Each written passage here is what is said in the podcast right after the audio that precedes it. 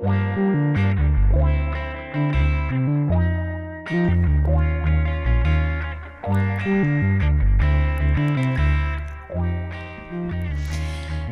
hello. Hello, everybody. This is Molly Cutler. And this is Brielle Collins. And here we are yet again for another Well Wishes podcast episode.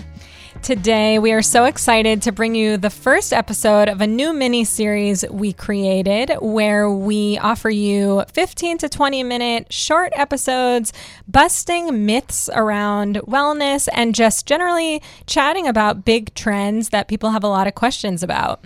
So, today, we're jumping into intermittent fasting who it's for, who it's not for, what are the benefits, what are the negatives, what do I, Molly, think of it as a holistic nutritionist and health coach. Um, and we'll be answering some of your questions and some of Brielle's questions. I have so many. We're excited. Here we go. So, Mal, let's dive in. What is intermittent fasting?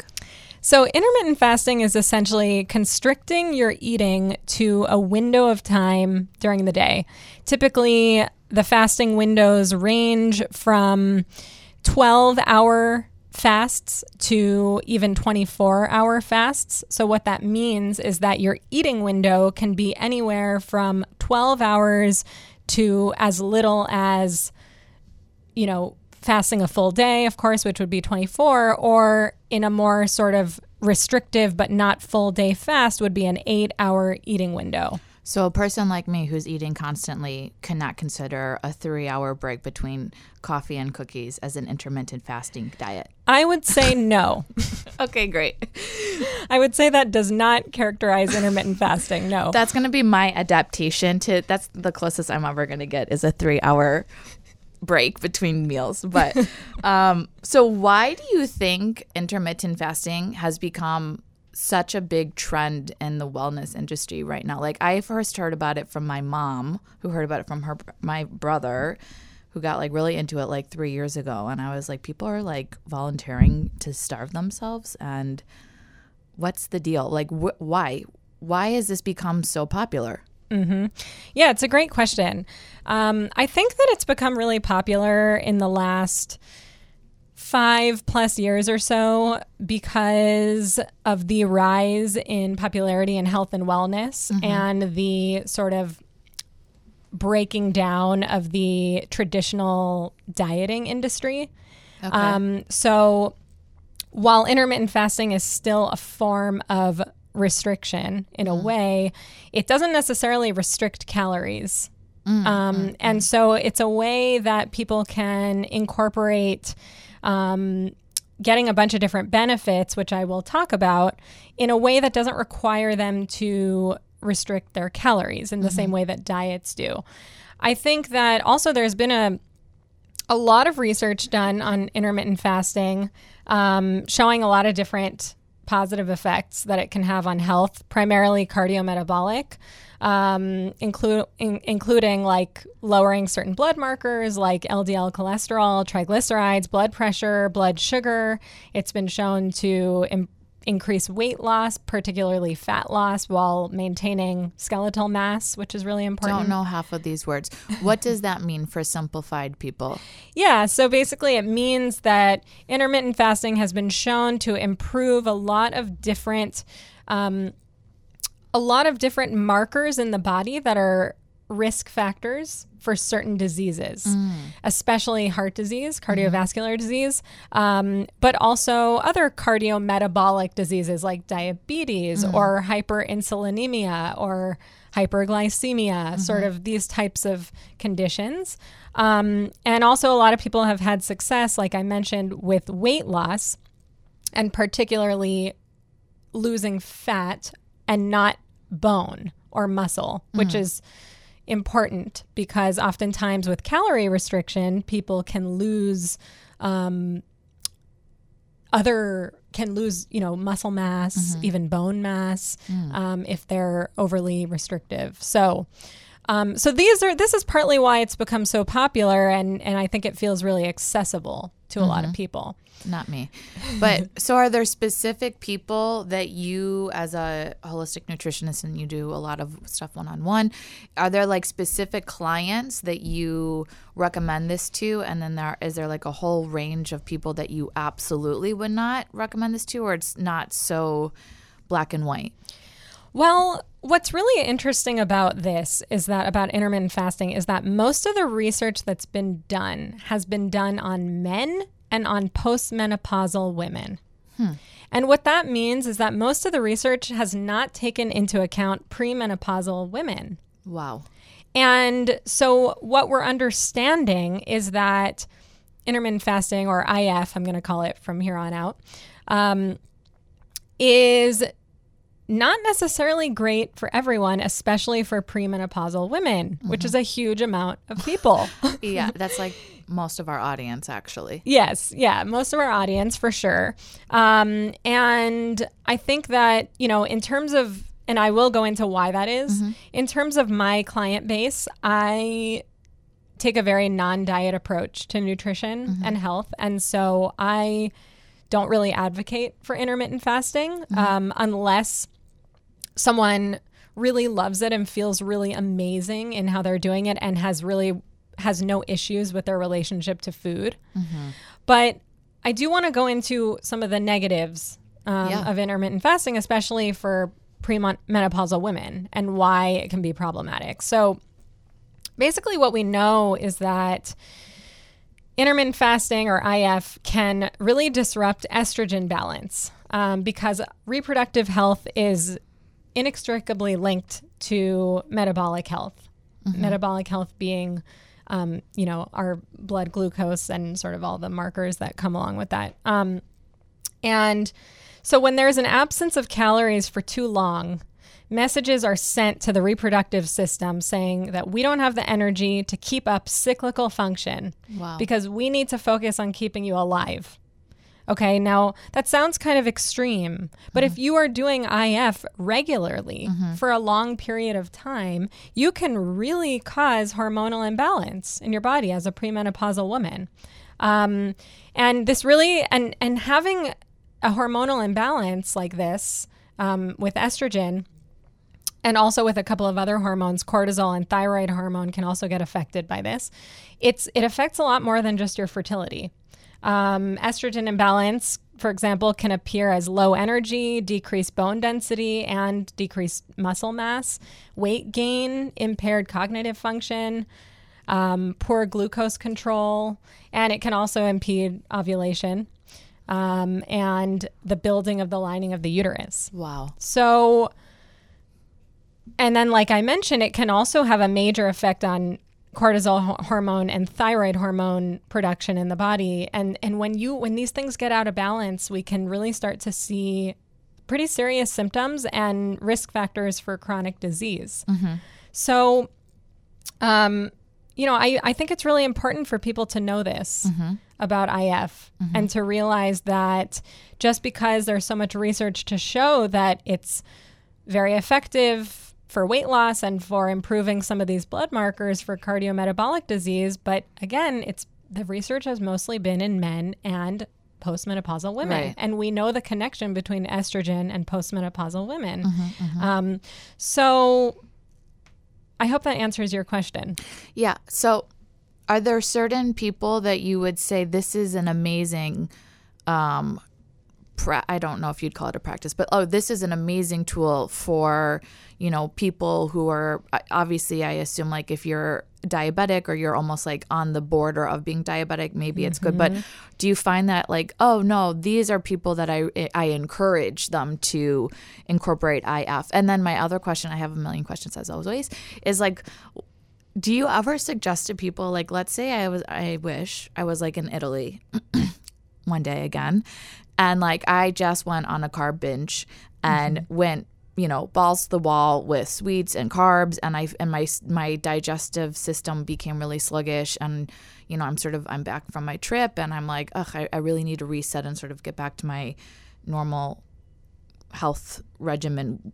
And then would you say to somebody like oh actually you might want to consider doing like a one day or do the ah, IF for a few days? Does it help to sort of like reset hmm. or clear the digestive system? Good questions. Let me I'm going to address the second one first Sure. actually. If you find yourself sort of, you know, eating whether it's just in your regular routine or on vacation sort of in a way that um, feels a bit heavy that might you know disrupt your your digestion that's very carb heavy that makes you feel sort of sluggish. I always advocate for returning to a normalized nourishing way of eating. Not doing something like IF which would be restrictive which would True. be sort of reacting in a restrictive way. True. um, and I would say that when it comes to your digestion, even if you're feeling sluggish and, and maybe stomach is upset or mm-hmm. whatnot from that type of eating for a little while, I would say that if you come back and you start building your plate with a really good quality protein and lots of veggies and a really good quality complex carb and lots of water and you know healthy fats that's really what's going to help you to start to feel better and it, it's so basic but that's really what i advocate for so i would i would always choose that over something more restrictive like IF um, in terms of people that i think this could be really great for I read a study um, that included women over 60 who engaged in 16 hour fasts, for example, from 8 p.m. to 12 p.m. the next day. Um, and the experimental group lost an average of two kilograms of body fat, while the control group didn't didn't lose anything. Um, and but what was really cool with this was that they lost fat only and completely maintain their skeletal mass, meaning they maintain their bone mass, their muscle mass. So I think that's such a great example for maybe, you know, women who are postmenopausal who are overweight or obese and you know are having trouble losing weight and or you know and really want to lose weight to feel better or to improve certain blood markers. Um, and they can try something like intermittent fasting and maybe you know maybe it can be you know it doesn't have to be extreme. Like stopping to eat at you know 8 p.m and starting to eat at 8 a.m kind of depending on that would be a 12 hour fast. So depending on your lifestyle and how you like to eat and whatnot. But i would say that you know it could be a good option for for people in that type of situation. Um, there's also been a number of studies that have shown that postmenopausal women with type 2 diabetes showed significant significantly improved glycemic control, meaning that their blood sugar levels really normalized and Oh, improved. Yeah, with IF, Okay. um, which is really cool. Um, but one thing that I do want to note is that there's also a lot of research that's shown that the amount of weight that gets regained after IF and calorie restriction, aka dieting, is very similar. Meaning that this is just another, it's just another form of dieting, sort of. Right. like not always. Like yes it does. Clearly there are health benefits. Uh-huh. It is connected to these cardiometabolic health benefits. But when you stop it people tend to gain weight. Mm-hmm. And that's just like dieting. Mm-hmm. So i think if this works for your lifestyle you know a lot of people just generally intermittent fast naturally Mm. like i myself for example typically typically I I generally not because I'm trying. I just usually probably don't eat after about 9 p.m. because I'm not mm-hmm. really hungry and I go to mm-hmm. bed not that long after. And then I usually maybe don't eat breakfast because of my lifestyle until after 9. But that's that's sort of unintentional. That's just how it works for me and my hunger. And that might happen for a lot of people like that, you know? And then you're kind of you're getting those benefits of um giving your yourself a break from um, eating, you know, sort of constantly and producing insulin, um, which I will go into another episode in more depth when we talk about blood sugar control and nutrition for Can't that. Um, but um, yeah, so that's that's who I would I would recommend it to if it works. And then and then you know again, for many men, it's possible that this could really work for them. But something I do want to say is that if anyone has any issue with disordered eating Right. or food obsession, That's where my thought was going. This could become really dangerous. Mhm. And it Yeah. almost could be like a mask, you Mm-hmm. know, of like, oh no, I'm not having those sort of unbalanced relationships with food and diet. I'm just doing this and it's healthy. Exactly. Exactly. Like that's where that's why I don't advocate for this Uh-huh. in any kind of um, regular way. I think if it can really benefit someone's um, someone's health because of specific issues they're dealing with Mm-hmm, Um, and that they tolerate it really well okay but it's not something that i would push because i think it can trigger a lot of people Right. into becoming more obsessive Totally. and then it can also trigger a lot of people who have had past obsession, maybe have healed from that, and this Right. can really sort of cause, you know, relapse. And Yeah. so I think these are things to really take into account when Yeah. Mm-hmm. considering bringing this into your lifestyle. Um, so, Mal, I think in general, we like to close with well wishes for our audience. And I am going to ask you what your well wishes are when it comes to the topic and sort of field of intermittent fasting. My well wish for the audience here is that if you do try this practice, that you really listen to your body. Mm. The worst thing you can possibly do is to decide that you are going to intermittently fast and then you find yourself and say you you're going to do 12 hours or 14 hours and you find yourself starving mm. 2 hours before the end of this fast and you push through mm-hmm. because you decided that you were going to fast for this certain amount of time that is the worst thing you can do why Because because you are ignoring your hunger signals. Mm-hmm. You are allowing your body to go into a state of high stress. Hmm. You're allowing your body to go into a state of low blood sugar. not It's good. calling out to you that it's hungry for food and you are and you are turning to something external and saying, "No, I'm not listening to you, body. Mm-hmm. Mm-hmm. I'm going to turn to this external thing that I decided is better and more important than what you have to say. And in the end, you know, you end up feeling lousy mm-hmm. and kind of put yourself into an inflammatory state. And that is the opposite of what this is supposed to do if it's going to be used. So, when I say I hope you listen to your body, I mean no judgment if you're going to try this. That's totally okay. Just please, please make sure that you honor your hunger signals, that you pay attention to what your body needs. And because at the end of the day, your health and when it comes to your relationship to food and what's what's actually healthy for you for the long term is listening mm-hmm. and knowing what your body needs. And in order to do that, you have to tune in every time and honor what it is that you're hearing. And I think with that, we could just say mic drop. Brilliant. Well, I hope Thank you. everybody enjoyed this. You know, a lot of these questions that we're we're addressing in our mini series, we are taking straight from the community.